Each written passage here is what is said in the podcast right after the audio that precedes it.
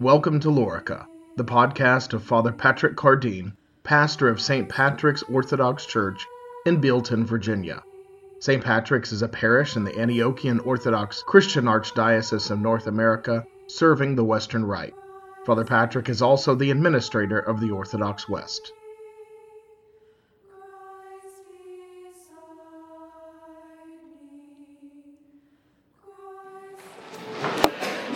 It is not because of a pagan holiday that Holy Mother Church discreetly marks December 25th as the night of our salvation.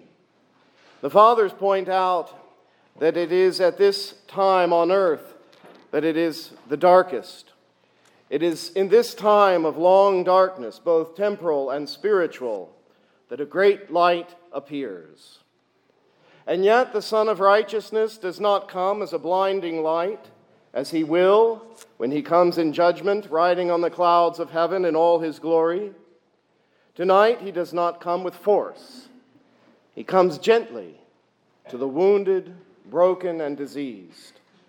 He comes not to condemn, but to save, not to judge, but to heal, to take our sins upon him and bear our transgressions St. Paul tells the Corinthians, he says, You do not judge me. I do not even judge myself. Christ alone judges me, and even he does not yet judge me, for the time of judgment has not yet come.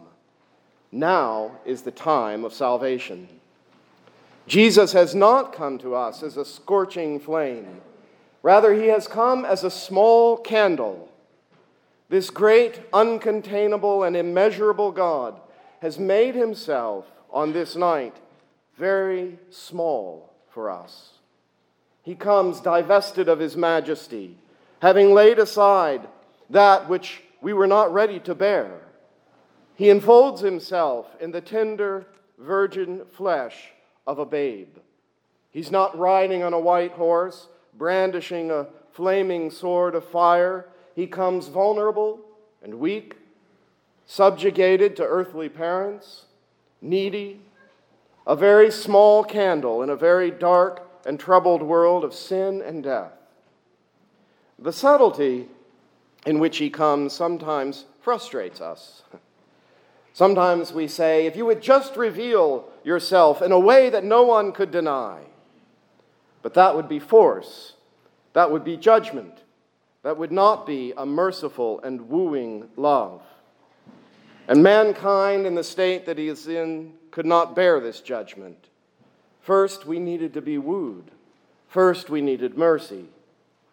Some say that he is no longer a tender and helpless babe. He's grown old by now. He's lived, he's died, he's risen from the dead, ascended into heaven. He's reigning on high now. That is true. But until he comes again, we still know him as the holy infant, born of a virgin, tender and meek. We are still, even now, in the time of his patience, his long suffering, his merciful wooing of mankind. Still in his suffering endurance, that we might be saved. Christ in Mary, Christ in you that the Christ child would be born in our purified and prepared souls, just like he was born in the Blessed Virgin. This is the very endeavor of our life. The Son is eternally begotten of the Father without a mother. He is begotten again, though, in time, now of a mother without a father. He receives his divinity from the Father and he receives his flesh and humanity from his mother. But he is still being born, being born in those who love him, who will become his body in the world. All of the events and works of Jesus' life in this world, they are transtemporal. They're not just historical happenings that have come and gone, things to be remembered or forgotten. They are ongoing, dynamic realities that we enter into and that we experience and that continue to shape us. They are ever present realities. Now, the sacrifice of the Mass expresses this better than anything else, in which we offer to God the sacrifice of Jesus' body and blood, which is our salvation. His sacrifice on the cross is not just a simple historical event, it is a present and eternal reality, and it is always and forever accomplishing our salvation. Furthermore, all these various works of Christ, they're not separate individual works, even though they have happened independently of each other in time and space. They are of all of a whole single movement of salvific work by the Savior. They are, in fact, all one. And that is why we say in our prayers so often that we are saved by Jesus' holy fasting. We are saved by his baptism. We are saved by his resurrection, saved by his ascension, saved by his cross. All of these works of Christ work together in one single salvific act that being true, how are we to understand his human birth? This glorious feast we celebrate every year on this night of the eternal Son of God taking human flesh and becoming man. Is this just something he did so that he could die? How is his birth still with us now in this dynamic present moment of our lives? It's a statement of the obvious to say that every human being has been born at least once. But since our father Adam's sin, all human beings have been born in sin, in death, in corruption, and with a stain.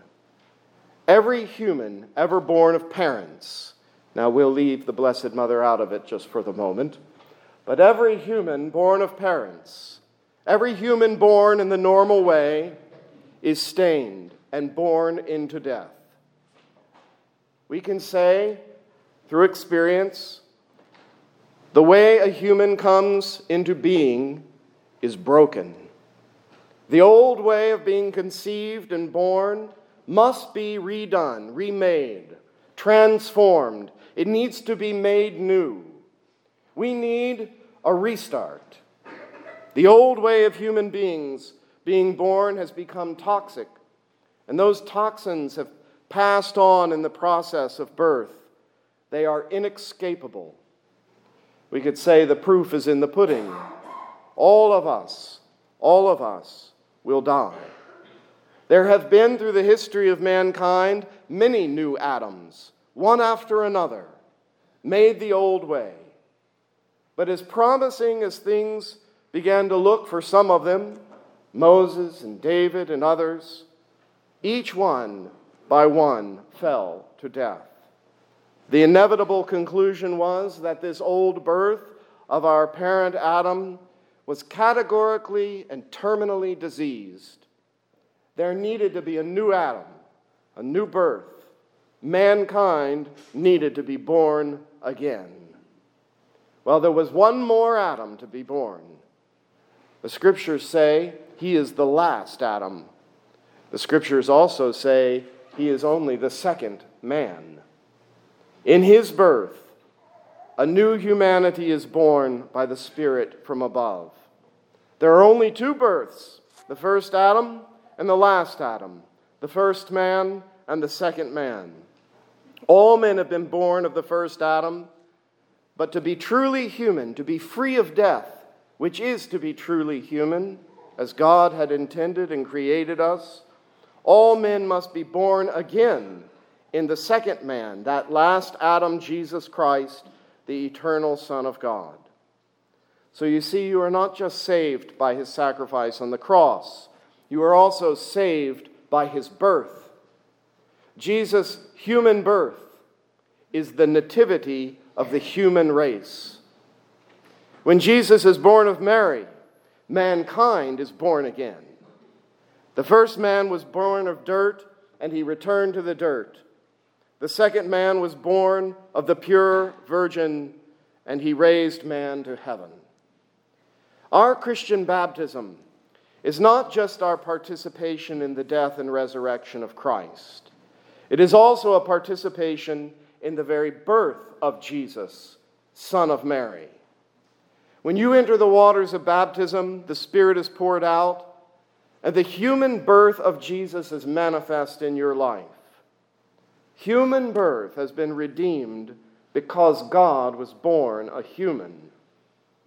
And this is why we do not just tell the story of the baby Jesus and move on. No, the infant God is still being born in us, still speaking to us, still wooing us with tenderness and childlike meekness. And this is why we adore the Christ child on this most holy night, and why we shall continue to do so until he comes again. This is not just a sentimental story. God continues to make himself known to us and to save us in his nativity. At the end of Mass tonight, we will take Jesu the Bambino and we will place him in the creche, where he will rest until Epiphany when the wise men make their way to worship him. I encourage you to find some time in the coming days to visit the creche, to pray, and to contemplate this great mystery of the Nativity of the Son of God. If we are joined to the incarnate Jesus through baptism, we are also continually being made his very body, his incarnate body in this world, as we receive his body and blood, which is the true bread that came down from heaven. Not the manna in the wilderness, but his very flesh, the flesh he received from the Blessed Virgin Mary. And where did that precious flesh of God come to rest? On this night, in none other than a feed trough in the town of Bethlehem. Bethlehem, which is the house of bread. The Son of God, who is the bread of heaven, becomes infleshed and rests in a feed trough in the city which is the house of bread. There he is surrounded by beasts, and he offers his flesh to the world of beastly men. God prepared the Blessed Virgin to give birth to Jesus. In her purity of soul, she prepared a place for God to be born and come into this world.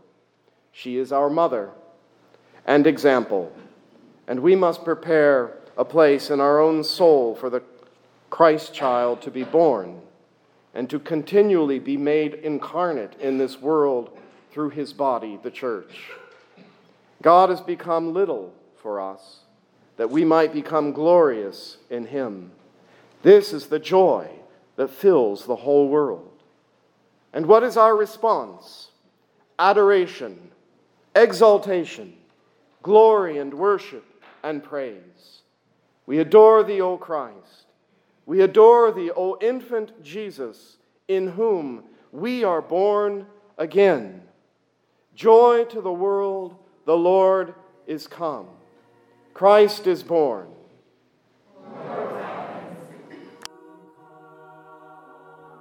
You have been listening to Father Patrick Cardine, pastor of St. Patrick's Orthodox Church in Bealeton, Virginia. This has been a production of the Orthodox West.